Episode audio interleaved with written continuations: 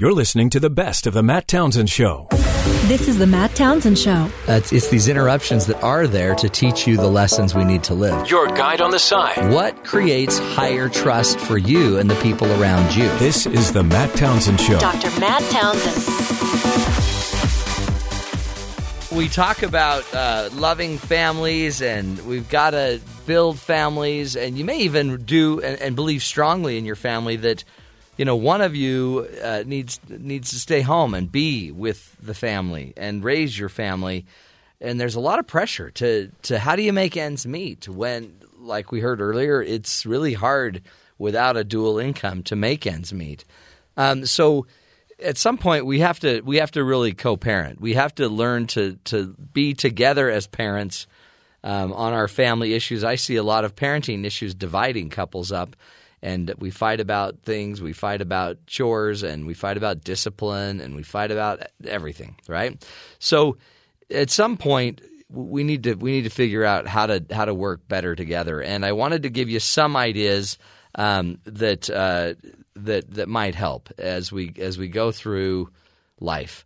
One idea that I think is super important is if, if it's not working in your family, if you don't feel like you're working really well together, um, as a as a partnership, one of my I, I mean, a lot of times we would just blame one partner.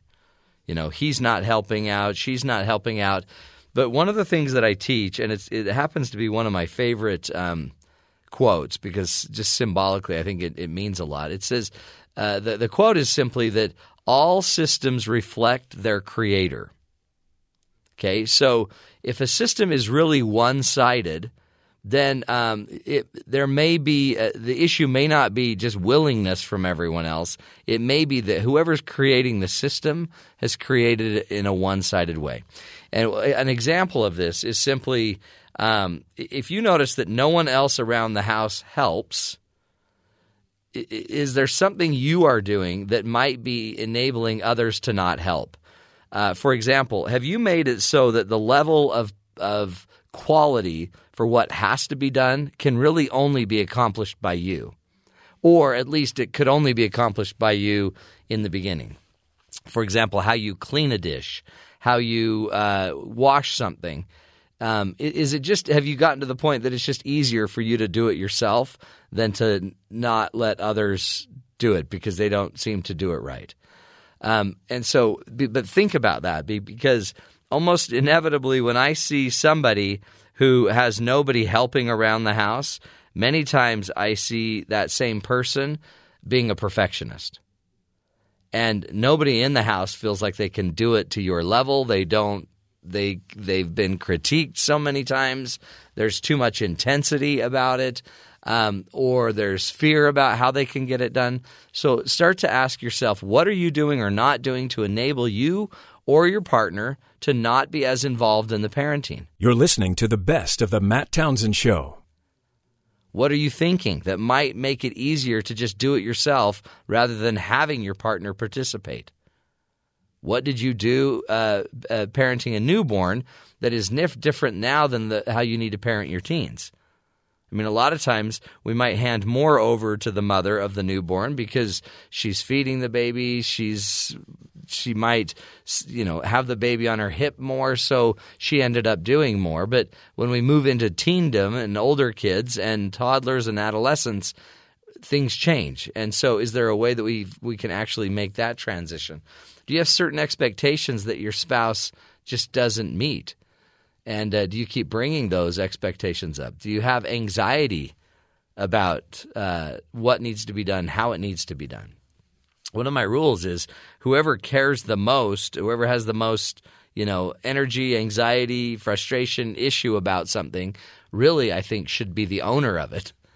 If if if you have more anxiety about how something needs to be than I do, then you probably ought to own it so that you can, you know, go manage it the way you want to manage it. But what gets harder is where you have a lot of the issue or anxiety or frustration from it, and um, and you you need to get me involved. That's where we need to start having conversations. Another rule is we got to get on the same page, right? Nothing is more uh, important to co-parenting than than communicating.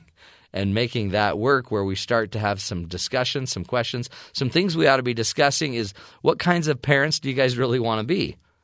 And go talk about it. What roles do you do you want to play? Do you do you want to just we I think a lot of us just default to you know typical kind of stereotypical roles.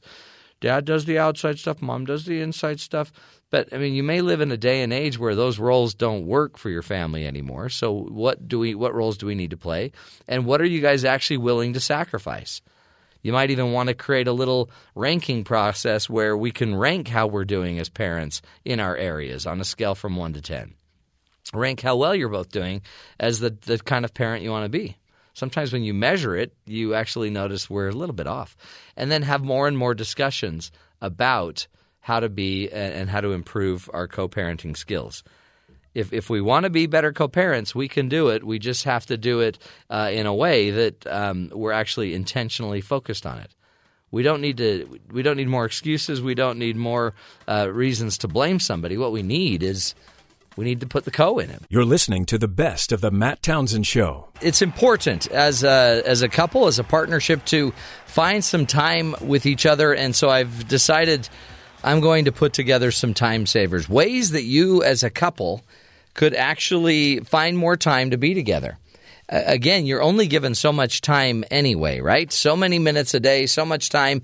And if you're not able to find time for each other, it might be simply because you're misinterpreting or misunderstanding what time you could be using. Uh, one of my first rules, and for years I used to teach, you know, maybe a great tool is divide and conquer you go one way, you take the kids one way, have your wife go another way. We would divide up, but then we'd be able to quickly get through all of our tasks and then spend time together at the end of the day. Well, I've decided that was some bad advice. And I'm sorry I ever thought of it because what I have now come to understand is maybe what we ought to do is instead of dividing and conquering, what if we tried to unite and conquer? If our goal is to have time with each other, then let's quit let's quit dividing in order to then eventually sometime down the road or later in the day be able to have time together. Why don't we actually spend more time today going and doing our doing our chores, doing our activities, doing our our to-do list together. What if we could actually go run errands together as a couple? And maybe go grocery shopping and either do it together side by side or actually um, break off and have one of us run and get you know the bread and one go get the milk and we meet back and but let's do it together. And then we get in the car and we can talk and we use the time together throughout the day. Sure it might take you a little bit more time but you would also finally have the time together. Instead of just hoping that uh, somehow you're going to find time at the end of a day. Another little uh, tool I might suggest is that you use some productivity apps. Um, my wife now is my she's my executive assistant. She's basically my office manager, in fact. And uh, ever since she's been working for me, it's been the greatest thing ever. It's been so much better for our relationship. We're on the same page. She, we now are using the same apps with each other. And what I mean by that is she uses Google Calendar. I use Google Calendar. We can combine our lists. We can actually get our children's calendars uh, and our teenagers to put their calendars together and they become part of our calendar. We have shared to do lists. We have shared note pages. We have shared camera streams. So every picture she takes, I can see it. I can get access to it. We have, uh, you know, we can access each other's Amazon wish list if we want. There's just a lot of great technology out there that we can use to partner better and, and to be together. So use the apps that you've got out there and, and, and, take advantage of those. Another simple rule I use is to watch out for your transition times, I call them. Transition time are those moments between one activity and another. When you arrive home from work, let's say, that is what I call a transition moment. And there is time and something magical in that moment that you could leverage in your marriage. Um, after dinner, before we start cleaning up the dinner, there is a magical moment there of transition where if you would just hang on five or 10 more minutes, you might be able to have a great conversation there. When you go to bed, uh, that's a transition time, going you know from whatever watching a show to going to bed. That time of transition is a wonderful moment where you might be able to pick up some time to spend uh, and actually connect with your spouse. So look through your day and try to identify these moments of transition and see if you can stretch more time out of those. Another little basic uh, uh idea I give is to share your social media accounts. We spend so much time trying to get everything posted to all of our social media to keep up with everybody else. But what if we actually shared the account together with our spouse and we had a couple's account? And we could both post to it. We could both post interesting parts of our day. It's a great, great way to connect with each other. So we're, we're doing that. But it also might give us some more time because we don't have to both do it individually. Now it's something that we can see together, do together, share together. We could even then go through our page together and see what all of our friends are doing. And it might actually bring us together. And then last but not least, let's start learning that we've got to adopt. It's not just about saying no to everyone else we have to say yes to the marriage. If you want a healthy marriage where we have time together, you got to say yes. You got to make time for it and space for it. And really, we've got to figure out a way to not just have time, but make the time valuable. Um, and that, so that might be a great place to disconnect from technologies and just actually have some more time to talk. But it's not enough to just say no to everything else. At some point, you also have to say yes to the marriage. This is the Matt Townsend Show, doing what we can to help you live a healthier, happier family life.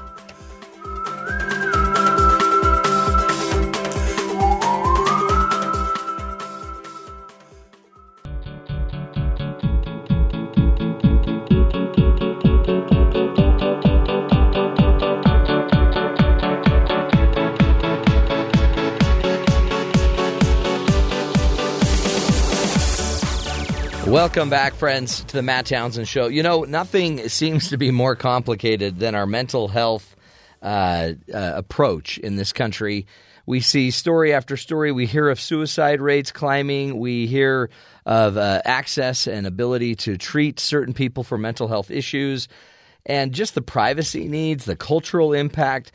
So we wanted to talk about. Um, we've we've heard the suicide rates are are on the rise and uh, we found a wonderful article um, that is, I think, very enlightening about some of the numbers and how they impact us culturally and depending on the culture we're from. So we wanted to bring in an expert who could walk us through that today. Dr. Kimya Davis is joining us. She's an associate professor of sociology and criminal studies at Salem College and uh, wrote a wonderful article um, titled Suicide Isn't Just a White People Thing. And uh, Kimya, thank you so much for being with us today. Thank you for having me. This is, you know, it, it really it was kind of mind boggling to me because again, this is one of those things that we don't think about. We do hear that over and over that uh, the, the, white population tend to be um, those that are more likely, more prone, um, have a higher risk of committing suicide. Except you're talking uh, in your article, you talk about the fact that we may be underestimating the impact, the reality of suicide in some of our mi- minority communities as well. Yes. So, uh, as a criminologist, my focuses are on suicide, suicidal self harm, and other forms of violence. And the way I look at it is um, you can look at the ways that people harm themselves and harm other people. And and so one thing to consider is when we talk about suicidal thoughts, we don't have data on how many, of course, people are thinking suicidal thoughts and how many people attempt suicide. And that's definitely even lower when we're talking about racial and ethnic groups where suicide is even more stigmatized and even more silenced. Mm. And so um, this past winter term, I taught a course about the cultural dynamics of mental health services and suicide prevention services because my students told me they were like Dr. Dennis, this is an important topic and they don't hear about it. Like they didn't really hear about it until they took my courses. They say, Dr. Dennis, until I took your courses, I had never heard anyone in my family or community discuss this topic. Mm. It's true. I guess this is so important because the numbers the numbers matter to all communities because the numbers it seems like would also determine the the focus on where we focus our care, how much care communities get, where we pay attention, and what we pay attention to. Exactly. Uh, so, one common issue is that 99% of mental health organizations and suicide prevention organizations are considered to be power dominant in terms of demographic. So when you look at the people who work for the organizations, people who are on the board of directors, the majority of donors, the majority of researchers, the majority of research topics, they tend to represent white, middle upper class, um, higher socioeconomic status in terms of education, occupation, and also majority heterosexual cisgender. And that's not intentional oftentimes. Um, it, it's a representation of the population size. But one thing that organizations don't consider is how that reflects on outreach efforts. Um, so many organizations are not doing outreach efforts, but when they do outreach efforts, you have to consider how your organization looks. For mm. example, if your organization is predominantly heterosexual cisgender, will LGBT communities be like, hey, this looks like me, let me go get help? So that's why we have organizations devoted to reaching certain groups. Not because these groups don't want to reach the mainstream organizations, but because these are already issues that are really silenced in these communities. Um, and, so and that is example, cultural, right? I mean, some of that's yeah. Give us the example. Yeah, so it's it's a combination. It's it's cultural. It's within people's families. It's also religious for most uh, groups that are intertwined with religion. But it's also part of society where no matter where you go. So, for instance, when I ask people to meet me at mental health organizations because I know people won't go if I leave it up to them. I say, well, I'll meet you there at 12 o'clock. When they show up, there's nobody in the organization oftentimes who, quote unquote, looks like them or may have a similar background as them, so they already feel mm. ashamed. Right? So yeah. imagine what it feels like to walk into an environment where you really need help. Right? You need help for substance abuse. You need help for suicidal thoughts and you walk in and the doctor does not have any real cultural similarities to you. Um, and that's also linked to when we talk about the DSM. Um, I'm very critical of the DSM, not because I don't respect the experts, but because the DSM has been updated in the past. Because previously, quote unquote homosexuality was in the DSM, right? So the DSM and is so the diagnostic manual used by therapists to determine, you know, officially what is a diagnosis of a mental health issue and what isn't. Exactly, right? And you're critical so of it because it doesn't rep- it's not culturally represented. Well, I think that it's a template. And we need to understand the difference between a template and how to practically apply the template.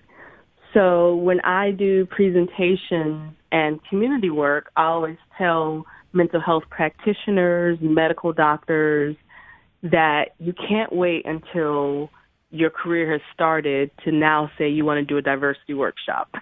diversity inclusivity, I, I use the phrase 365 days diversity. Yeah.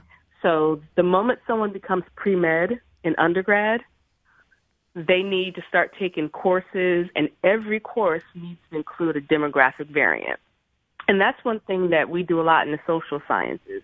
So, as a criminologist, all of my courses, whether it's I teach serial killers, for goodness sakes, my serial killers course breaks it down by demographics in terms of the serial killers and the victims. Mm. So, everything that I do includes mental health components, suicidal ideation components, and I break every course down by demographics. So, and that's what I want mental health practitioners, nurses, medical doctors. I want everyone to grasp that we as people, there's nothing that we do that's not correlated. It doesn't have to be caused by, but it's correlated with our culture. It's correlated with what we were taught since childhood. It's correlated with spirituality, uh, religion. So, for instance, when we do programs in predominantly Hispanic and predominantly African American communities, it's very common for people to say, well, I pray it away. Mm-hmm. Or there are people who believe going to the doctor is demonic. Or people who believe that, you know, believing that all of this is a, a result of just not praying enough. And there's still people in 2018 who will tell you if they hear voices, they believe that it's demonic possession. And and I explain to people, so let's if we want to use a spiritual angle, let's address how God gave us these resources to use for a reason. And so that's that's a way that I want medical experts to know that this is not about just doing a diversity training. This is about how we need to address how culture, demographics are a component of all of this. And students need to be taught this from the moment they declare themselves as pre med. Yeah. We're speaking with Dr. Kimya Dennis, who is a uh, an associate professor of sociology and criminal studies at Sa- at Salem College, and uh, in her part of her expertise, she's been focusing on suicide and just our our ability to understand it cross culturally. Um, because again, like you're saying, the culture impacts everything. I mean, I, I, think of the the BMI index that doctors use about your weight to determine your level of obesity, and we've had people on our show talking about the origination of that was it was it's mm-hmm. it's a device, a tool used for a male. And yet, it's yeah. now been generalized to the female body as well, and it's it's kind of it, it just doesn't it's it doesn't inc- it's, it doesn't take into account the the real diversity I think of human uh, of humans, and so I think yeah. part of what you're teaching us is it's important, and especially in suicide because a lot of people think it's a white thing. Um, and yet mm-hmm. culturally it's happening. Talk about how how it might in by us misunderstanding it, how it might be, for example, impacting uh, the um, the American Indian, the Native Americans, uh, mm-hmm. and the minority or the African American community. How how is our our lack of accurate information impacting their communities? Yeah. So and and also when we talk about Asian diaspora communities, so mm. it's impacting because when I do collaborations with suicide prevention organizations and I and I say, well, let's address demographic cultural variance, it's very common for people to respond with, well, whites have the highest rate of suicide, right? Right. And and I have to remind people that that's the highest rate of completed suicides, but that's also in proportion to population size. So whites are about 77% of the United States population, including white Hispanics. So when we talk about like violent crime, we're talking about disproportionate representation of African Americans in comparison to population size.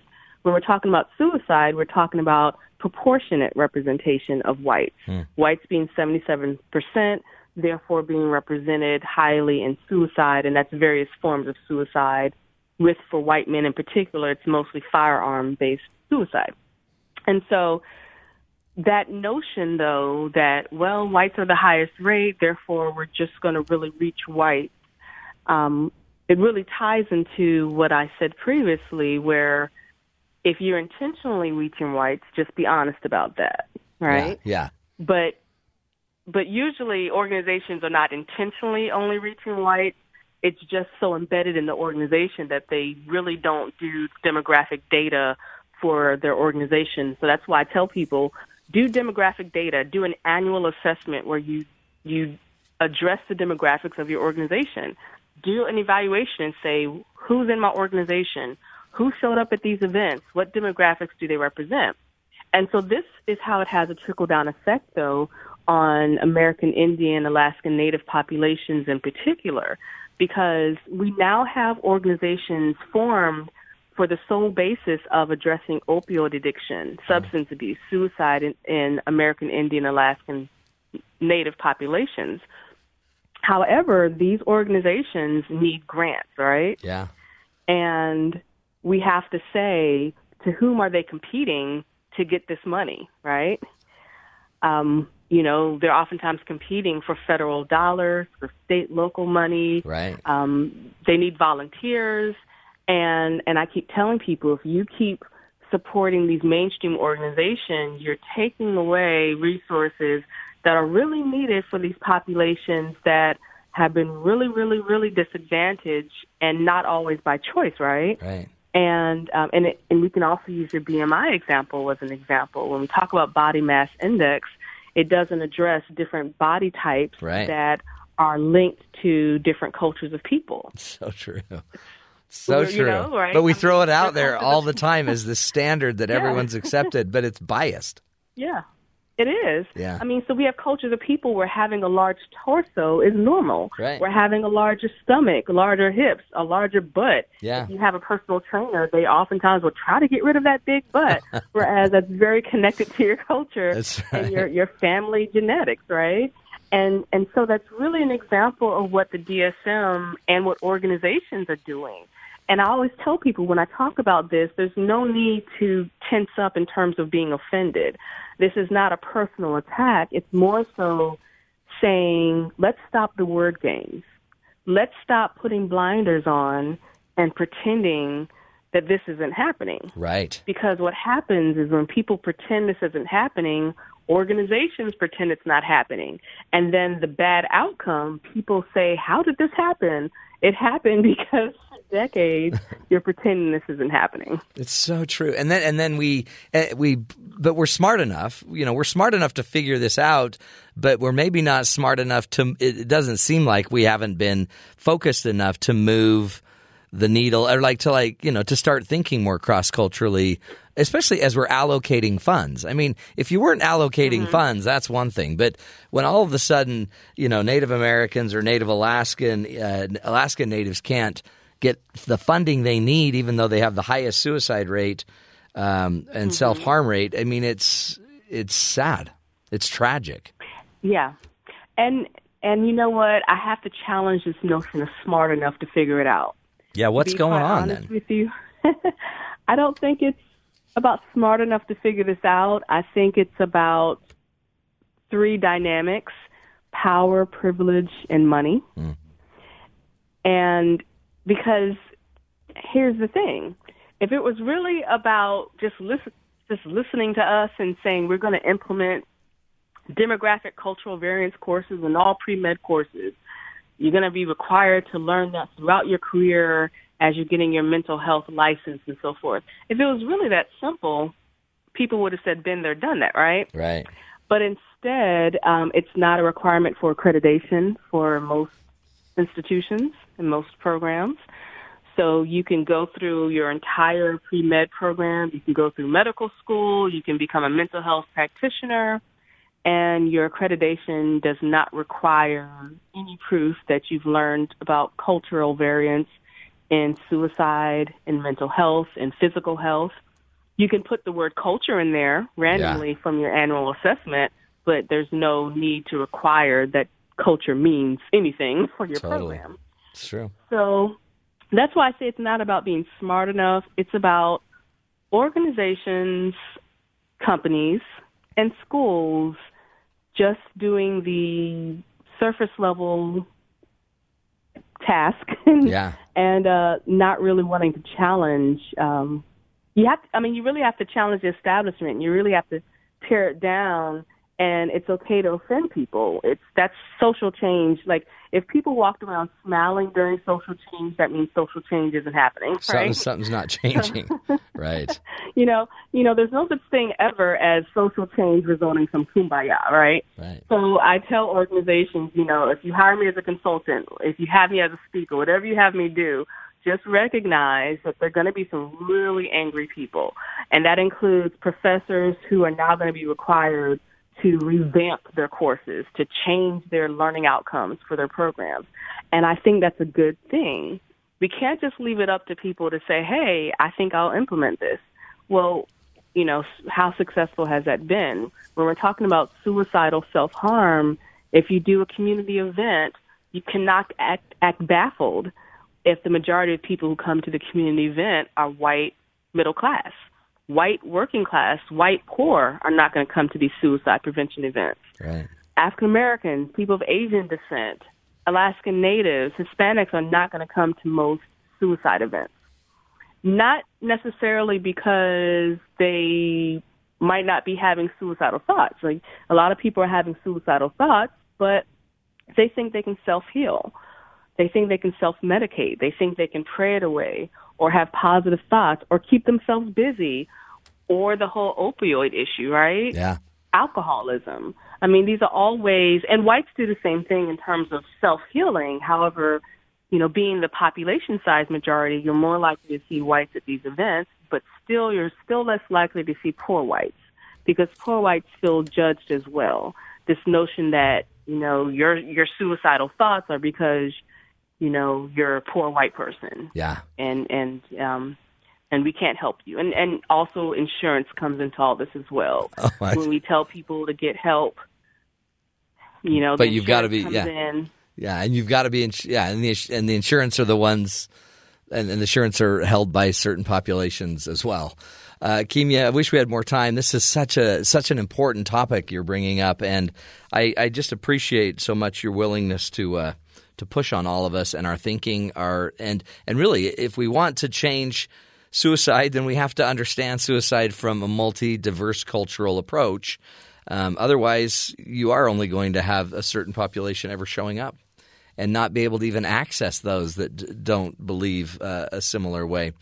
Powerful stuff. Again, Kimya Dennis is her name. Dr. Kimya Dennis. She's an associate professor of sociology and criminal studies at Salem College and author of the article Suicide Isn't Just a White People Thing. We will continue uh, giving you the insights you need so that you can live a healthier life and uh, try to understand those around you as well. There are reasons people are making these difficult decisions that they make. And um, most of us, I don't even think we fully understand. We don't even partially understand the, the diversity that goes on um, in this world, do we? Interesting stuff. We'll continue the journey. More straight ahead. This is the Matt Townsend Show, helping you be the good in the world.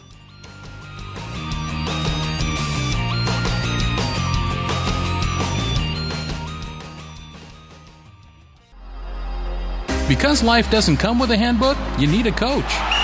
Here's Dr. Matt and his coaching corner. Welcome back, friends, to the Matt Townsend Show. You know, um, I had a chance yesterday to go to uh, my wife's book group. And in her, I mean, it's not something I, I do often, but uh, I happened to be with her and she invited me, and I went and heard a friend of mine, uh, a friend I grew up with, uh, name is Dr. David Colliker. He uh, is a um, was a endodontist and um, as an endodontist, and he's he wrote a book titled "Everybody Needs a Brain Tumor," and he's my age, uh, forty nine years old, and has a brain tumor, and has had it for about I think uh, seven plus nine years, I think, and uh, you know he talked about he talks about in the book the impact of a brain tumor, but really everybody needs it because in the end it takes you back to what really is most important. And some of the the interesting things we're going to have him on the show sometime in the future, but um, it, it really is interesting the discussion we had about when one of us is sick uh, and others start noticing it. Kind of a lot of the lessons that have that, that come about because of that. He talked about how they, um, as a family, they they didn't want everybody involved. It wasn't a, a everybody decision. It was their families processing uh, this this situation, and he he he you know was very private about it. He was a practicing endodontist. You don't want your endodontist to have a brain tumor, and so if everybody knew about the brain tumor, um, even though it wasn't impairing him physically uh, at that time, he didn't want everyone to know about it. And does do we have the right to that privacy? Think about all these stars that and famous people that the minute they start acting a little strange, people start throwing out their their health issues. Think about what we've what's happened with President um, uh, Trump and his health, and everybody questioning his mental health, or Hillary Clinton and her physical health. Now, I get it if they're, if they're going to be the president, but what about just your dentist? There were stories told about the fact that you know people would try to figure stuff out by asking the kids of this person. So how's what's going on with your dad? I, I, I noticed that uh, this is going on. What's going on? So they're like shaking down the kids to get the information, or they they also talked about just the impact it had on the family and how and how you have to go through the process of deciding what to tell what kids at what age and how the kids can process certain things. Um, it was just an amazing experience to watch somebody that was is basically me um, going through such a very difficult process, and then to watch how his wife, uh, who was we've grown up with, we all went to high school together, we were all really good friends. To watch how she's taken care of him, and uh, and how you just deal with it. Um, how at first you think you don't know how you can overcome it, but you're overcoming it and you're handling it, and everyone can, in the end, handle it. He also brought up uh, some pretty interesting points about the power of friends. Um, how a lot of friends would come over, and you know, the friends would come over and say, "Hey, can, what can I do to help? I know I want to help. I need to do. I want to do something to help." And you know, she would always just say, "Oh no, we're good. We're good. We're good." And then the other friends that just say, "No, we're bringing you dinner every Wednesday. It's just going to happen. So just deal with it. You don't have to eat it, but we're going to bring it to you." and they just brought it. And she said, amazingly, it was the greatest blessing of all time because for some reason, every Wednesday is when her life would fall apart. But she always knew her friends would be bringing her dinner. And so maybe a lot of us need to learn simply the idea that we don't always have to ask if we can help. Maybe sometimes you just need to intuit or sense if they need the help. And then if they do, just organize it. You can always freeze, you know, some food uh, that that somebody brings over. You can take a casserole and put the casserole in the freezer if you've got too much food. But other than that, just serve and give and care. And it, they've talked about the fact about how how everything is more important now.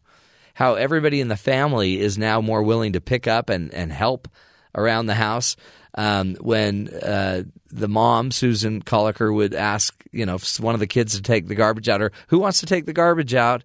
if none of the kids respond, then Dave, who has the brain tumor and is uh, now in a wheelchair, would say, "Oh, I'll take it out," and everybody, all the kids, immediately would jump up and run to go take the garbage out. So, even though it is a horrendous thing to go through, um, they talked about the fact that there's benefits. It's changing their family. It's changing the fact that they know they know more clearly what matters most. They know the importance of family and how it comes first. They say, I love you more. They're more connected, they're more real. And the the benefit is something that was supposed to create a life expectancy of five years has given David nine.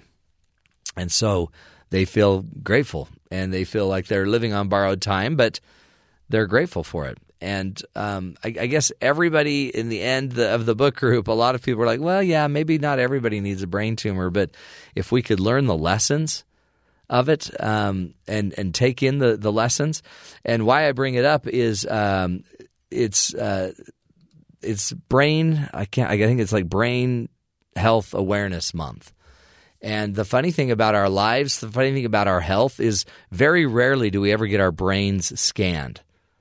Um, but today, uh, you know, there's a lot that can go wrong in your brain, and we don't pay attention to it. We know that everyone wears pink for breast cancer awareness. Uh, this is the month where you wear gray for gray matter awareness because gray matter is the healthy uh, is the healthy brain tissue, and so just be thinking about it and just be grateful and know that uh, you may not need a brain tumor, but you can live the lessons that we all learn. Again, the name of the book is Everybody Needs a Brain Tumor. Um, David Coliker is the author. He wrote it with his son John. It's just a quick read. It's something you could read in a night, but it is something too that uh, you might want to read with your kids and talk about the importance of family and all the other principles that come with it. Well, anyway, we'll continue the journey and uh, continue to follow the life of David Coliker, a good friend and just a great, a great teacher for all of us. This is the Matt Townsend Show, helping you be the good in the world.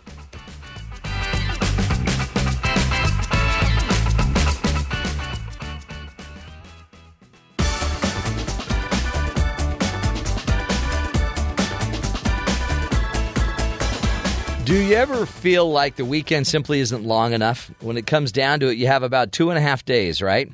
That doesn't seem like nearly enough time to get the yard work, the home improvement projects done, the kids' soccer games attended, homework, everything else that, uh, that and still having some time to relax. So some smaller companies have started implementing a four day work week and have uh, seen success with that. Dr. Paul Powers is a management consul- uh, psychologist and consultant. He joined us not long ago to talk about the pros and cons of the four day work week. I began the interview by asking about the cons. What are the cons of a four day work week?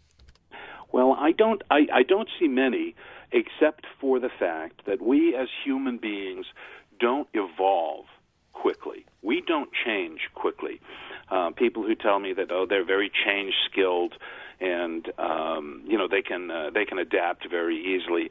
I tell them that well, as an experiment, we sent someone out to your uh, your car in the parking lot, and we had them change all the buttons on your radio to see how you like that. and people people stop for a minute and they look at me, and I say, okay, I haven't done that, but but that feeling of oh my God, someone was in my space. They were changing things right. around. That's hard for me. I, I suggest if you want to do a little experiment at home to see how change skilled you are uh, take your alarm clock or your clock radio or whatever you use and put it on the other side of the bed. Go into the bathroom, move your toothbrush and your toothpaste to the other side of the sink. Move a few basic things that you do every day, the same thing, the same way, the same time, day after day, and try to change them. And you will suddenly see that we as human beings do not evolve very quickly. Yeah. A few years ago, they found a well, actually now about 15 years ago, they found up in the Alps the the remainder as the, uh, snow cap uh, uh, goes away. Um, they found uh, this hunter who is you know a thousand years old, and uh, you know he had uh, a very uh, warm clothes, and he had had uh, some mushrooms for medicine, and you know, very highly evolved in, in many ways. And I said, "Wow, way up there in the mountains and whatnot." And uh, they finally result the the results came back. This, you know, and he was a man. And my wife said, "Well, of course he's a man. He hadn't stopped and asked for directions. that's that's, that's he was why he was stuck dead. on the side of the mountain." on the side of the mountain, and he was a and and we as human beings, uh, uh, uh you know, I t- tell that to men to say, you know, do, is it easy for you to stop and ask for directions? And their answer is, well, with GPS now, I don't have to. I don't have to rely on others. I don't have to change my habits or my behaviors. Uh, think of the places where we park. Uh, you know, as, as an example. So we get into a routine. We as human beings, uh, we tend to do the same thing day after day, week after week. So, so adapting uh, to a changed schedule sometimes is a little discombobulated. Right. Oh, oh by by the way, if you're a human resource person, uh, you now have to jockey uh, people's work schedules, and that requires a little bit more work. And so that I guess could be considered a downsize. Except, oh, by the way, for human resource people, that's their that's their job is to uh, right. is uh, to accommodate people's people's needs. And oh, by the way, when people have a four day work week or a three day weekend, um, they feel happier. They have more time for their life. They have more time for their children. And the research again found uh, you know a meta-analysis of over 200 I think it was like 220 225 studies found that happy employees have on average 31 higher percent productivity Ah. 3 times higher creativity that it's it's God's gift to productivity and organizational development. Not to mention the benefits to family time. Now there there are some glitches. Let's consider that I want my weekend, but I you know the traditional Saturday and Sunday kind of weekend, but yet I'm in retail. right. Well, now we're going to have to do some work because uh, Saturdays and Sundays are the busiest days for retail. So maybe your weekend does your even your extended weekend it doesn't end up on the weekend anymore. So that requires uh, some adjustment. But the eight-hour workday, which, by the way, the, the organized uh, labor movement uh, earned for us all a few generations ago, uh, I talk to many professionals that say, if I only had an eight-hour workday, at least if I'm um, we're being square with each other and saying I'm here 10 hours a day, but I only have to be here 4 days, then in fact this whole sort of work expanding, you know, the number of hours we're Yeah. there, et cetera, et cetera, is is uh, a a benefit to people's uh, personal lives. Oh yeah. I mean, really, to have the freedom to have uh, the opportunity to, because it would alter our family lives. You could even, as a family, if you're a dual income family, you could rotate. You know, dad works Tuesday through Friday, mom works Monday through Thursday, and you now have a parent home. uh, or parents were working only three days out of the week. It could be really a cool opportunity for everybody. well, good for the kids, good for the parents and the kids to bond and spend time together, et cetera, et cetera. But it also, again, drops to the family bottom line of only needing to pay for professional daycare three out of five days. Oh, and so when you think about it, would would there be the day though that we we do move this to a four hour work week and the efficiency of the younger generation they're much more efficient with their technology or what have you would they then just end up paying less? Would it impact how we pay? No, because uh, well, I, I guess some companies can try to kind of get away with that, but what that will do is negatively impact their recruiting costs. that's true uh, again, um, uh, the the whole notion of having you know more flexible, uh, more flexibility at work and whatnot uh, tends to uh, uh, save us money in recruiting. Uh, the employee uh, recruiting costs of uh, employment agencies, uh, contingency agencies, uh, retained executive. Uh, uh, uh, recruiters, executive headhunters, etc. That's a billion dollar in fact, it's supposed to be now a little bit a lot more than that. Uh, a billion dollar plus industry in the United States. We could drive those costs down if uh, my if my, I could drive my company's costs down uh, if it was easier for me to recruit people. And uh, by the way, also improving working conditions helps me retain employees so I don't have to go out and replace as many of them. So again, that's another human resource uh, uh, savings that drops to the bottom line. That was Dr. Paul Powers, again, a management uh, psychologist and consultant, talking to us about the four day work week. Interesting stuff. You know, we all could probably find more creative ways to do our work, right? And spend our time. This is the Matt Townsend Show, doing what we can to help you live longer, love stronger, and lead healthier lives.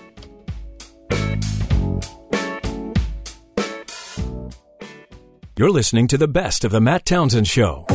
This is the Matt Townsend Show. What creates higher trust for you and the people around you? Your guide on the side. And a lot of us end up spending our entire life searching for what we expect instead of what has actually been given to us. Dr. Matt Townsend. Welcome back, friends. McKenna Baus joins us uh, to, again, tweak our minds a bit. Hey, How are you? doing well. Good to have you. Yeah, it's Our, nice to be our top notch producer and social media guru. Oh, well, I think you do me more credit than I deserve. No, excellent to have you. Uh, good to have you here. Talk about, you were going to bring up this weird idea about languages dying. Yeah. So a lot of times when we think of dead languages, we think of kids Latin. sitting in class studying Latin. I being- love, that was my favorite subject. You are one of the rare few. I'm fluent in a dead language. Well, there you go. And the thing is, now more and more people um, are going to be able to say that as well. Right. Right now, um, there's predictions by scientists that 90% of all of the world's languages will have died out by the end of this century alone. 90%? 90%. What? Yeah. We're looking crazy. at mass extinction when it comes to language right Why? now. Just because we're all moving toward a unified one or two or five languages? Yeah, so right now there's approximately 7,000 languages Wow. that we're aware of on Earth. And about the top 100 are the only ones that are really widely spoken. And even within that, you have more and more that are becoming less and less used, Mm. that are dying off as we sort of center around what are called these metropolitan languages, the big names, Yeah. you know, that we all are familiar with. Like English, English, maybe Spanish. Spanish, Mandarin Chinese. Yeah. Although kids aren't even speaking English anymore, they're just sending emojis over their phones. Yeah, em- well, emojish is another language. Oh, definitely. So that is sad because you lose your language, Mm-hmm. you lose your culture. Yeah. And so that's one of the big concerns that they have is that these languages are dying out faster than we can record them. Oh, no. And so you're losing the record of cultures entirely. You're losing all of the knowledge that those cultures had. A lot of it in terms of the plants and animals and their environment of where it's from, and so you lose medical information that we could use that has to be rediscovered. You're losing.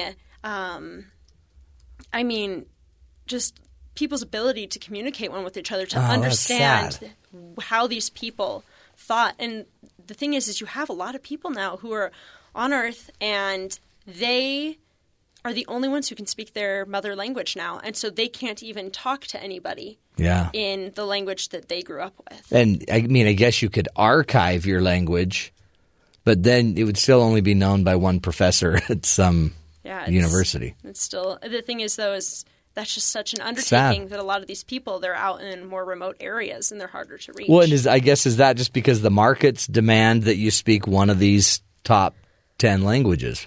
Um, that's you know part of it. One of the most interesting reasons that these are dying out is actually because of climate change. Really? Yeah, um, a lot of these you know languages that are dying out are in these. Uh, uh, ecologically threatened areas, and as seawater levels rise, they ha- these people have to move inland. They integrate more with other communities, and all of a sudden their language starts dying out.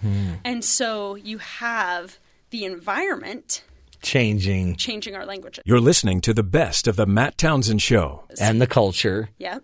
and taking away the sad thing is taking away concepts that we don't even have. I, I speak Spanish, and there's certain ways to talk about love and boyfriend and girlfriend that are so different in Spanish than they are in English. There's we have a word like love, Mm-hmm. but you can love a burrito and you can love your wife, It's not the and same we don't thing. differentiate. you know, isn't it sad? We don't even know what we're losing. Yeah, and that's you know one of the things is it's going to be gone before we realize that, unless we really start fighting to save these languages in any way that we can. But now we, but we've got other we've got other words now that are so wonderful, like square up. I don't even know if I know what That that, just means get ready to fight me. Oh, okay. My son says it to me every morning. Square up, Dad. I'm like, you want me to punch you? But he just, it's just, I don't know what it is. It's just being Sounded hip. Irish. Square up, man. You want me to punch you? Do you want me to punch you in the face? Yeah, no, that's sad. Mm-hmm. So, any way to fix this? Change global warming, apparently. change global warming um, and really just encouraging communities um, to speak their indigenous languages as well. A lot of the effects that we're seeing now are also caused by, you know, decades and centuries before this of oppression of um, indigenous people, trying to force assimilation of different cultures. Uh, that's a big problem that is being faced with the um, First Nations people in Canada. Uh, for years, Right. they had forced education things that they were these kids weren't allowed to speak their indigenous languages, and now nobody can. Yeah, and we, yeah, and our intolerance to everybody has to speak English, but now we have refugees coming, immigrants coming in, and it might we might lose a lot if we don't allow them to at least maintain their languages. Yeah, we definitely we just need to do everything we can to celebrate linguistic diversity. Man, McKenna, great insight. Thanks for uh, that. I mean, really, folks, did you even think of that? Powerful. What we lose when we, I mean, 7,000 languages, we could lose 90% of them. Crazy. You're listening to the best of the Matt Townsend Show. Boy, what would the world be like if we could all respect the human dignity in our fellow man? What would it be like if I could actually see the fact that uh, you're more than a male or a female, you're more than a doctor or you know a teacher? What if I could see beyond that, beyond the color, beyond what would it what would happen to us? How would I treat you differently if I actually could see that deeper, more powerful person in you? C.S. Lewis had a great uh, th- uh, thought uh, that I'll kind of paraphrase. I don't. I probably won't do it justice. But if we could just see the deity, the goodness inside of the person we sit next to, uh, he he inferred that we'd we'd have a, a desire to fall on our knees to worship them. If we could actually get to the goodness that is inside of every one of us, and then um, you know we hear in our political talk, we hear in just all of the legal issues that are going on around the world and the country. We hear in in uh, you know every argument about um, class issues, class warfare, cultural issues, diversity issues, male female issues, just a lack of appreciation and of the seeing the divine. And so, how are you doing with that? As you're driving to work, as you're taking care of your family, is there something you can do today, uniquely you, that might help you and me? I'll do it for myself. Pick up a game, pick up our game when it comes to respecting the human dignity of others. And is there also a way that we could maybe turn down giving too much power, too much uh, homage and respect to somebody simply because they have material things or they have a, a really powerful talent that uh, so apparent and obvious? Is there a way that we could start to pay more attention to the things that we don't pay attention to? One of my favorite quotes uh, is says it's not the bars that hold the tiger in, it's the space between the bars that hold the tiger in. It's not the notes that makes the music, it's the space between the notes that makes the music. So the same thing is true when we think about uh, trying to show respect to one another. We have we have material things that would be the bars, and then we have the spiritual things, the the space between the bars. We have the notes, the material things, and we have the space between the notes. And really, it's it's the spiritual human dignity that we all need to remember. And again, we don't have to dichotomize everything. So it's not animals or humans but it's both, right? You can respect and love your animals, and you can respect and love the dignity of a human. So, what would happen if if we could change? And what's the one thing you could do today to become that change? Just think about it. But uh, where could you show more dignity? Could you show it more as a as a parent to protect the dignity of your child? How about to protect the dignity of your parents, your seniors that you might be taking care of? How about to protect the dignity of the people in your community? Think it over, and let's see if we can't elevate our lives by just simply focusing a little bit more on the things we don't necessarily see. You're listening to the best of the Matt Townsend Show. We've had a couple uh, discussions about poverty. We talked about um, how our brains, when you are poor, it creates stress, and stress then has you generally working out of a part of your brain called the amygdala, the fight or flight part of your brain, which isn't necessarily your highest reasoning. It's not your best executive kind of functioning brain. It's just survival brain. And when we're in the survival brain, we don't always make the best decisions. We don't always think big picture. We don't always solve the problems, and, and they tend to stick around. So the same is true when we think about the war on poverty. Maybe what we're doing is we're approaching it from our more reactive tendencies, our more reactive feelings. One of the things I love about um, the, the, Church of Jesus Christ of Latter Day Saints, the the LDS Church, that um, you know is the the sponsor really in the end of this show because of it, Brigham Young University, is they're really amazing as a church at getting people off of welfare and a job and getting them back into the world, and they have they they have your church leader will come, your religious leader will come and meet with you, assess and find out why you are struggling in poverty. The church will even help to some degree to get you back on your feet. We have jobs programs. We have um, we we just have a lot of ways to help people back on their feet. But the idea is at some point you want to be self reliant, and I believe in every single human being in every heart is a desire, a drive to be self reliant, to be able to make it on their own.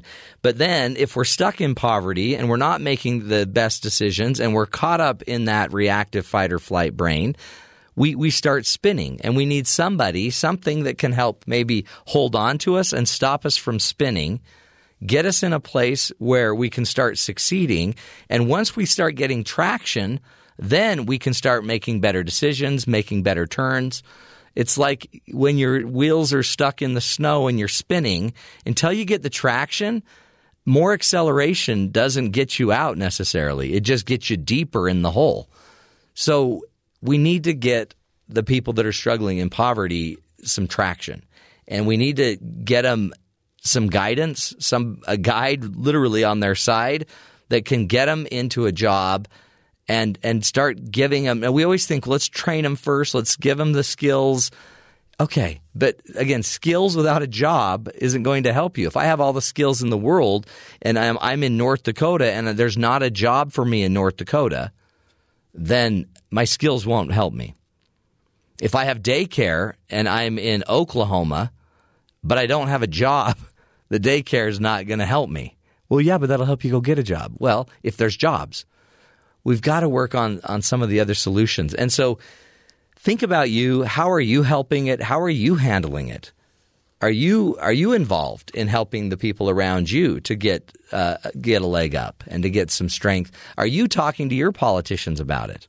Do you have some of the just typical mindsets or biases that we might have that those that are on the welfare rolls they just don't they're just lazy. If you believe that, you don't know enough people on welfare. Well, they're just all drug addicted. Not true. Not true. You got to get to know these people. You got to walk a little bit in their shoes and change your way of thinking. Because when we change our way of thinking, then we wouldn't vote for a politician that's going to just keep enabling people to stay poor, that's going to keep pushing ideas and policies that don't solve or, or end um, some of these, these problems. We've been at it for 60 years and $22 trillion. And it's still beating us down. Just a little advice from uh, Dr. Matt. Our goal again is help us all live longer, love stronger, and lead healthier lives. This is the Matt Townsend Show. You're listening to us right here on BYU Radio.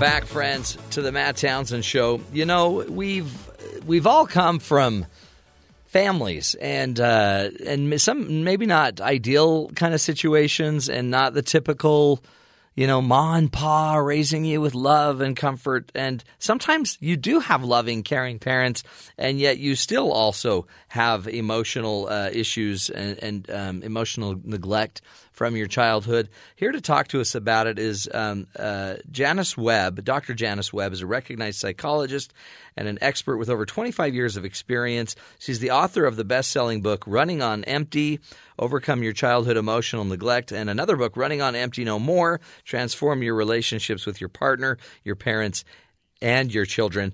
And uh, Dr. Jonice Webb is, um, uh, we're honored to have her on the show, and hopefully she can help us understand this somewhat hidden issue of childhood emotional neglect. Jonice, thank you so much for being with us today. Hi, Matt. Thanks for having me. This is talk about this because we've we've heard on the show before about attachment disorder and um, is is managing our childhood emotional neglect. Is it similar to attachment disorder? What what happens to us with um, when we when we're suffering from childhood emotional neglect? It's um, it's sort of a very subtle form of attachment um, problem. It's you might, as you said, you might have very loving, caring parents, but if they don't notice what you're feeling and respond to that enough, um, they, your parents can inadvertently, even if they love you and provide you with everything else, leave you struggling in certain ways that I've seen over and over in thousands, literally thousands of people. And so the footprint of your parents failing you in this very subtle way is growing up to feel kind of disconnected from yourself and unsure of what you want and what you feel and what you need, putting other people before yourself and a kind of a, a feeling of emptiness. And that's because you're disconnected from your own feelings, which are essential to make you feel really connected in the world. Mm. So this is uh, because we've neglect had our emotions neglected young. It seems like we're kind of disconnected from them when we're older.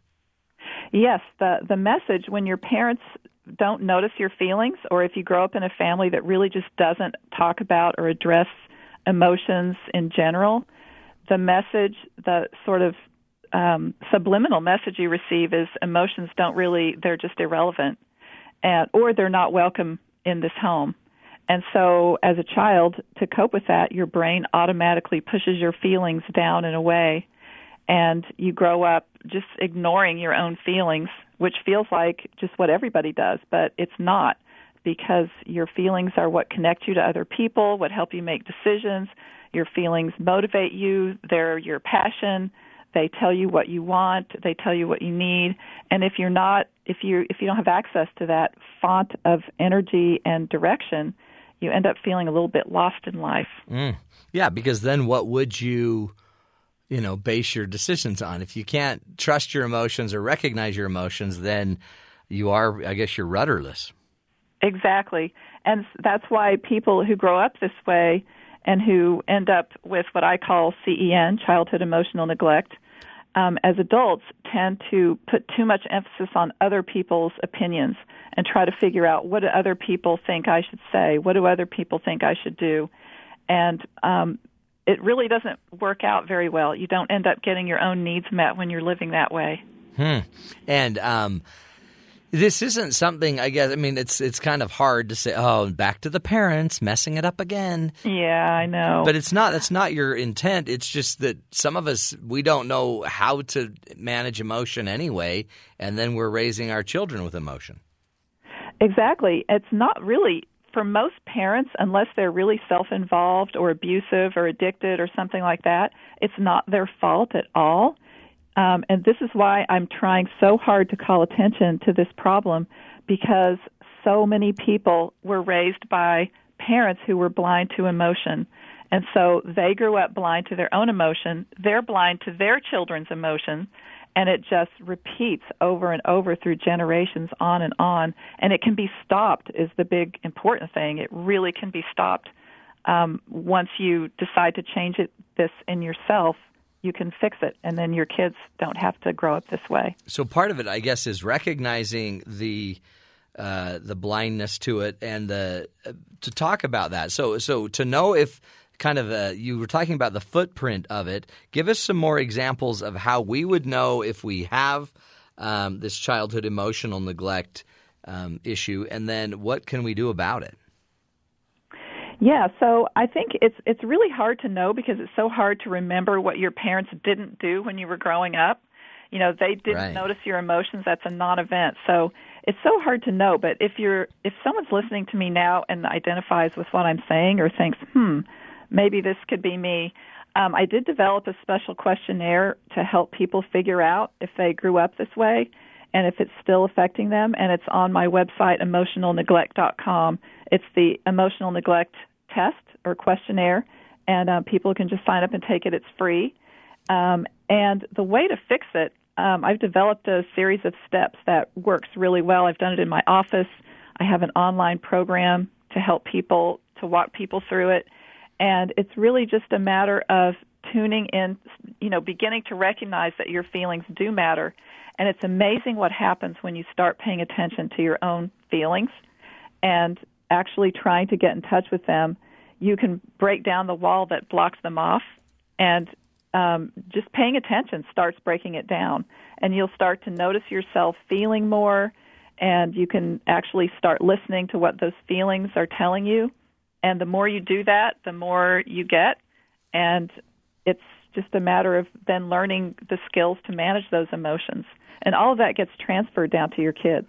Yeah, it's amazing. Well, and it's um, it seems like one of the greatest resources we probably could give our kids is uh, you know a better understanding of how to read their own you know their own compass, their own emotional insides. Exactly, it's a, a very important part of emotional intelligence, which we now know is as important or more important than IQ in mm. life, happiness, and success. Do I wonder if um, do you see a correlation between people that have CEN and um, anxiety and depression? And is it is it maybe that they manifested anxiety and depression younger, which is why that their emotions were more oppressed by their parents? Um, I don't really think it happens. That's a really good thought, but I don't think it happens that way for most people. I think that when your feelings are walled off, you don't get a chance to work through them and deal with them. So there might be anger, sadness, hurt, and other emotions that are just blocked off. So you don't even realize you have them, but they're over on the other side of this wall and, you know, just sort of sitting there and they get touched off really easily because you're not managing them. And I think that is a big contributor to why people get depressed and why people get anxious is because of all these cut off feelings that are just sitting there roiling away, needing to be processed. Mm. Is um, as you look at this long term, uh, you, you said some of the impact is that we're kind of blind to our emotion. We feel we feel kind of uh, emotionless, maybe not knowing where to turn. What are some other things that happen to us if we have childhood emotional neglect? Yeah, so it's sort of a um, going through life not feeling like you don't really belong. A lot of people who grew up this way say that they feel like other people have some vital life ingredient that they don't have. You know, it's sort of this sense of looking around and seeing people who are really connected walking down the street or laughing and talking in a lighthearted way. It's almost like living life um, less in color Hmm. and just feeling a little different than other people and maybe wondering, you know, another big component of this is you may look back and see all the ways your parents were there for you, all the things they did give you, and feel like you had a great childhood. So, whatever doesn't feel right inside of you, you just feel like you're flawed, like it's your fault. Mm. You know, it can't be my parents' fault. I'm the one who's really, you know, I should be happier, I should be more this or more that. And so it's sort of a deep feeling of being inadequate or um, flawed. Is this is this a more common issue today than before? Is that why you're now understanding it more? Or has it just been going on forever and we're just now, you know, putting a name on it? Well, I think it's been going on forever, and I think that because it it's not, you know, the mental health profession looks at what happens to people to explain their psychology, and this is really something that doesn't happen for people. It doesn't happen to people. It's something that fails to happen for them. So it's just so invisible and subtle and it's not dramatic at all for most people. It's just an everyday tiny life event that if it happens some is not a problem, but if it crosses a certain threshold, it becomes a problem. So I think it's just been really hard for the mental health profession to really see this and start to realize that it's a genuine problem that is just rampant in the world. Mm. And it seems like um, it might be. Uh, I don't know. It, it, seems like we would go numb because of it. This causes us to kind of numb out, which you see a lot of, people numbing out of life. And we, we were, you know, a lot of people attribute this numbing nature of people to kind of uh, the technology world, and you know, we're all just dr- drawn to our machines and we disconnect from the world. But those similar patterns might be happening simply because of our, our inability to deal with our own emotion. I couldn't agree more. I think that's exactly right. There are so many ways. You know, a lot of people who have CEN feel numb, and that's a problem for them. They'll say, I feel empty, I feel numb. And when they start welcoming their feelings back and dealing with them, they don't feel numb anymore. Hmm. Um, but other people have all of these emotions cut off from themselves, and so they're depressed or they're anxious, and they never know when those feelings are going to come back through the wall, and they'll they won't feel well, and so they spend a lot of time trying to make sure that doesn't happen, staying really distracted, staying engaged, never really wanting to sit with themselves, and those are the people that are chronically busy. Um, and avoiding their own emotions. Yeah. Uh, we're speaking with Dr. Um, Jonice Webb, who is a recognized psychologist and expert with over 25 years of experience and the author of the best selling books Running on Empty, Overcoming Your Childhood Emotional Neglect, and Running on Empty No More Transform Your Relationships with Your Partner, Your Parents, and Your Children. She has a website uh, that you can go to as well to get more articles and more information. Uh, but Jonice, when I when I look at this, um, so if I've kind of been um, had my emotions neglected in my childhood, and I'm recognizing it now, what's what's one or two things I can do today? I mean, go. I can go to your website and learn the the skills and the tools and the steps. Is there something I can just do immediately that would help me at least start to connect back into my emotion? Yes, um, you can start checking in with yourself several times a day. Um, close your eyes when you're alone and turn your attention inward and ask yourself, what am I feeling right now? And that is a really powerful tool. There are a few more steps to it. I mean, you can do it just that simply over just one minute time. Um, but there is a more a, a way to do it that is a little more effective that um, requires a few steps, and it's in my first book, Running on Empty: Overcome Your Childhood Emotional Neglect. Um, but uh, in addition to that, you can start writing down, even if you don't come up with a feeling when you do that exercise, it still takes a little chip out of your wall. So every time you do it, it's beneficial, hmm. even if you don't feel anything. Yeah. Well, and it, has got to be overwhelming. We've had a man on the show before that um, had um, he had uh, Asperger's, and they were able to somehow reverse it temporarily um, with some some research they were doing at a university, and all of a sudden he could feel and connect with other people. And he found it actually, he actually connected into his emotion for the first time, and he found it, he said it was horrible. it was like shocking. Do you notice as people start to reconnect to their emotions that that it's it is it's it's like it's difficult to to start feeling again. Well, that's interesting. He said it was horrible. Yeah. Um, it is scary for people, and I think it stops. A lot of people stop short of really doing this process because, and I can't tell you how many people have said to me, I don't want to find out what's on the other side of the wall. Right. And I completely understand that. But the thing is, it's there anyway, and it's driving you outside of your control. So if you were going to fall apart or become a mess by getting in touch with it, it would have already happened because it's already there. All you're doing is taking control of it when you allow yourself to feel it. So even if it, it might be unpleasant in certain ways at certain times, depending on what's there, um, it's really no more unpleasant than leaving it blocked off. All right. Yeah, I mean that it is. It's it's still acting on us and with us, and then um, I guess the cool thing about uh, understanding this is that you can then not hand it down to the next generation. Instead, you can hand down he- healthier emotional uh, practices to your family. Yeah, that's actually why I wrote the second book. It's because once you start paying attention to your emotions and working on learning the skills, it makes such a big difference in how you feel in your life. It's just it's amazing. But then you have the person you're married to or your partner, you know, you have your parents who emotionally neglected you and you feel differently about them once you realize that this has happened to you.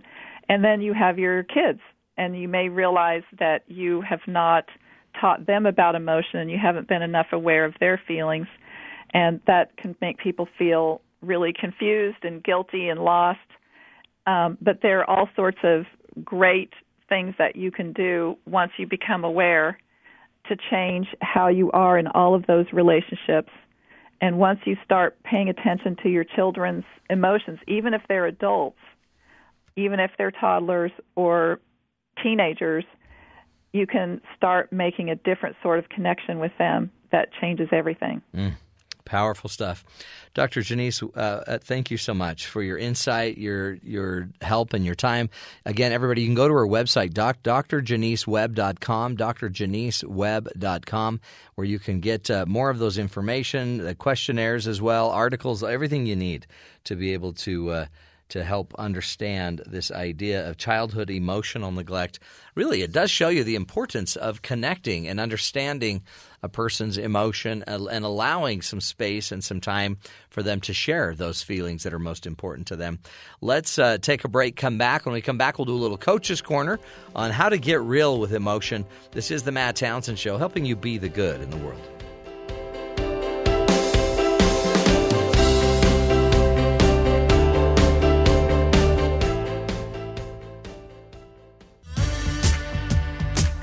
Because life doesn't come with a handbook, you need a coach.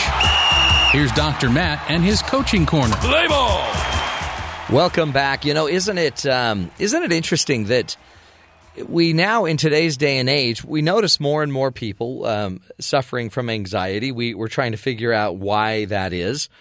There's probably a lot of reasons with technology, with expectations. We've done a lot of parenting changes over the years where we try to absorb all potential ills from our children. Um, so they're basically, you know, the ideal would be they grow up in a world that I guess is so germ free and clean and perfect that there is no stress in life. And yet, maybe that lack of stress is causing stress. Um, do you feel like, though, that you're great at understanding and recognizing the emotion of your children? Do you have the ability to handle their emotional differences? And and by the way, remember that some emotional outbursts are just normal, right? Most of them are just normal. It's uh, you know, there's the there's the differences in ages and developmental stages and the ability that some people, you know, at certain ages, children don't have the ability to manage certain emotions yet. They don't have the clarity to to just, you know, think their way through it and to cognitively change what they're feeling. So we may not want to push that on a two year old, a three year old, a five year old. But sometimes what you can do is just help recognize um, that that these pressures in life exist that they're there. And uh, not only are they there, but they're actually pretty valuable. It's it's valuable for these kids to recognize what they're feeling. They're frustrated. And so, one of the most valuable tools I think we can use when, and again, this takes a little patience. And if you're not in a position where you want to be patient enough to let your kids share and go through their process their emotion, you know, you've got stuff to do. Yeah, yeah, I don't care how you feel about the lawn, just mow it. we may not care. But if you don't care, they know it, right? And so there's a time where we should recognize the emotion and it's one of the it's one of the I think most powerful skills I've learned as a parent is um, when I see they're angry, recognize it and don't just don't just notice it and react to their anger and their frustration, but hold it up for them to see. You are frustrated that you have to go mow the lawn. You're frustrated. I can see that. Tell me about it. And then you invite them to share about their emotion. If I can recognize my child is happy, then that tells my child I pay attention to him or her. If I can recognize that they're sad, that pay, tells my child I pay attention to you. And I care enough to want to know why. Why are you happy? Why are you sad? But I also show them that they're always communicating to me about their emotion.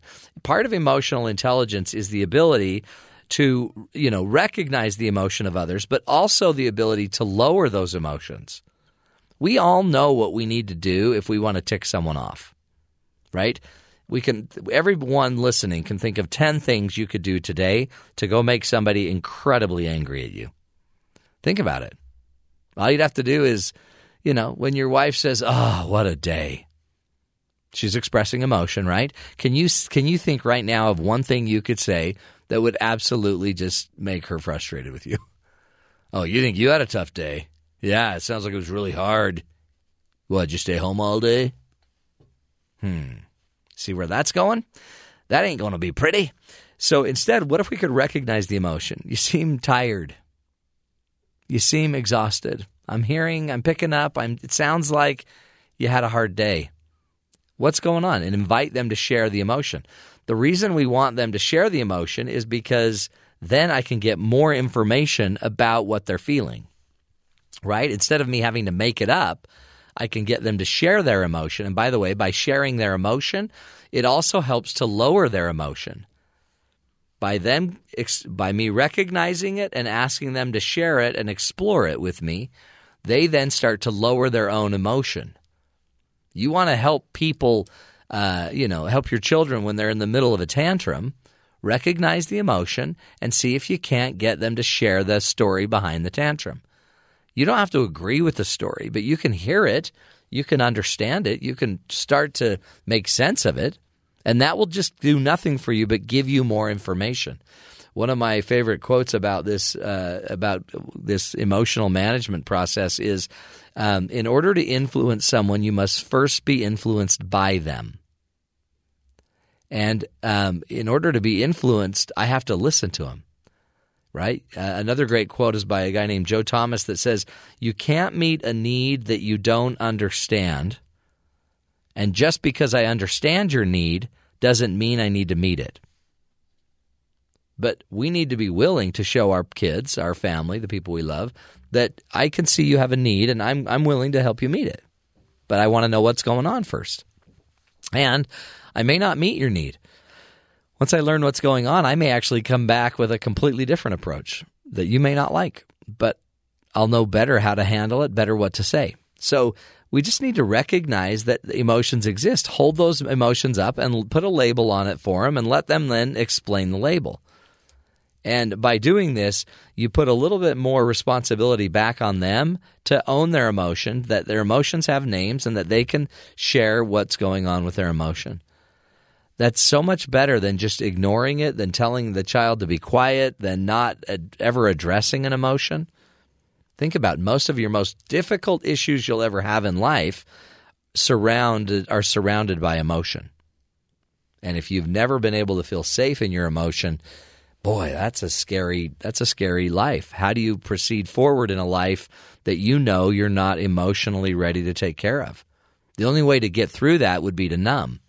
And then the numbing would come down to drugs or alcohol or meds or opioids or anything else to help you get through it, including just escaping in your technology. So it is something, folks, that every one of us can do a little bit better of. The number one key is recognize the emotion to the person. I can see you're frustrated. I can see you're sad. Make sure when you recognize the emotion, you're not real judgmental. I wouldn't even ask it as a question, I'd state it. You seem bummed. You seem down. Then you can say, What's up? Explain. You seem happy. What, tell me about your day. So um, it's just, it's basic, right? It's basic, but it's hard. It's, it's hard, basic. Let's just try. Let's just all try a little bit better to recognize the people that are hurting and actually say something in a loving way. If your spirit and your tone is right and you show you just want to understand and help, that'll go a very long way to help people allow to allow people to share their emotions. Anyway, just my opinion. I'm your coach, your guide on the side. This is the Matt Townsend Show. We're doing what we can to help you live longer, love stronger, and lead healthier, happier lives.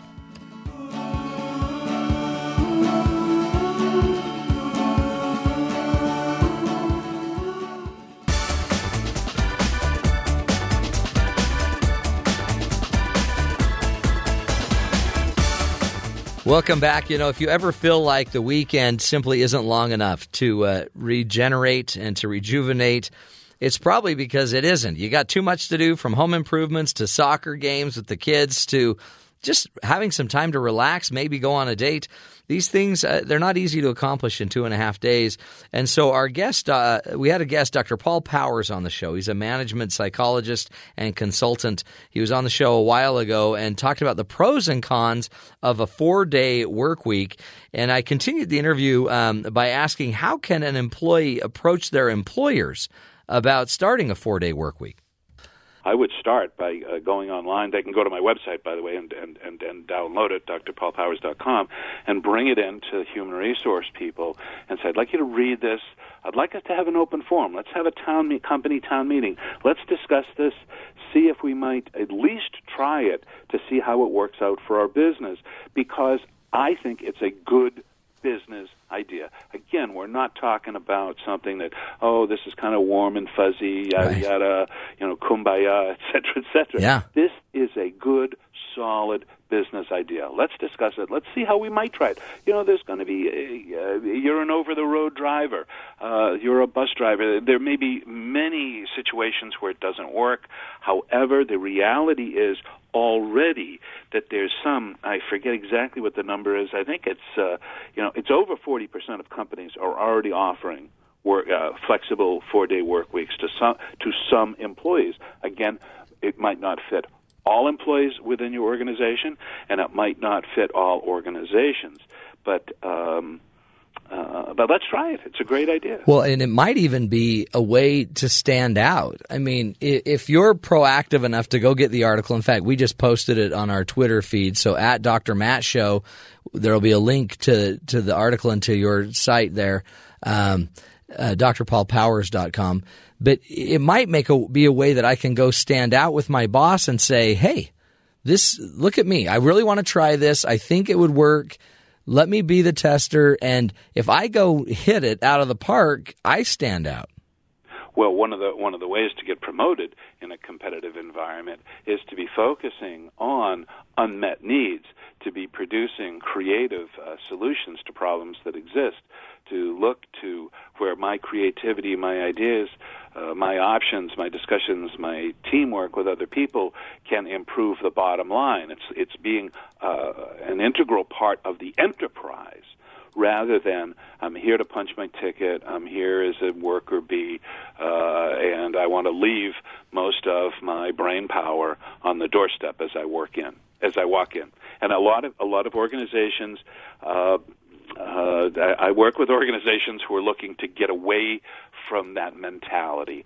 I call it uh, sort of the the the the, the burro complex, where people still are thinking in terms of the carrot and the stick. Yeah.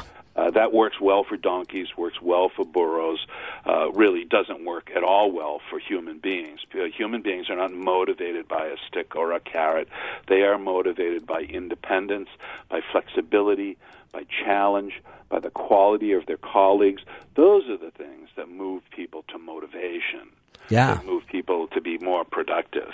And and and so part of that is me seeing that I need to I need to kind of be my own my own my own product, my own company where where I I'm fighting for a new way of doing this, but I'm bringing something to the company that is unique and and we'll we'll cooperate, we'll work together on it.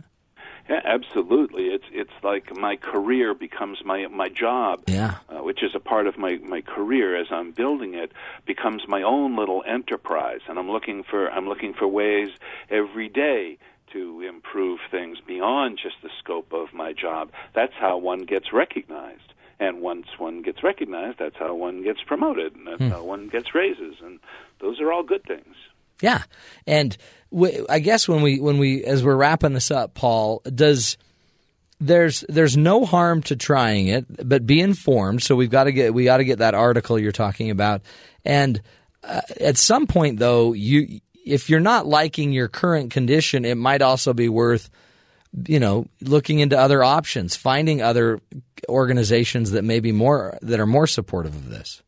Life is too short. I tell people all the time life is too short to be miserable 40 or 50 hours a week. Uh, if you are not happy in your job, the first thing I suggest you do is take a good look in the mirror. Are you in the right job? Are you putting enough into it so that you're getting enough out of it? Or are you sitting there, you know, expecting to be rewarded for something you're not producing? Now, if if that is not the case, then maybe you need to look at the function you're in. Maybe working in the financial end of things or the administration end of things is not your cup of tea. You should be looking at a different job, different type of job. However, again, we answer that question, say, no, really, you know, I'm an accounting type of gal. I really love this, but et cetera, et cetera, but it's still not working out. Well, then now the question becomes, if it's not you and your attitude, and your work habits and your work ethic and all that. And if it's not the function, that is the job itself, well, maybe it's the environment. And at that point, it may well be appropriate to start getting a couple of my books and figuring out uh, how to change jobs, yeah. how to move forward. But uh, a good job is a hard thing to find. No two ways about it. It's Yeah. a, it's a full. It can be a full time job looking for a job. So that I would I don't even though I sell books about job change, I would always have people take the first two steps first before they think of strapping on their parachute and bailing out. That was Dr. Paul Powers, a management psychologist and consultant, also um, author of the book Don't Wear Flip Flops to Your Interview and Other Obvious Tips That You Should Be Following to Get the Job You Want. Yeah, you don't need to jump, you don't need to bail out too quickly, but you also might be able to push for a better life. And uh, by you know improving your your results, improving your um, output. That sometimes gives you a lot of power and a lot of freedom.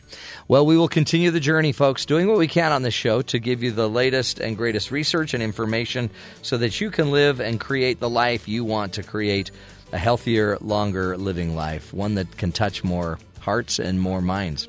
This is the Matt Townsend Show, helping you be the good in the world. Shines in a different way.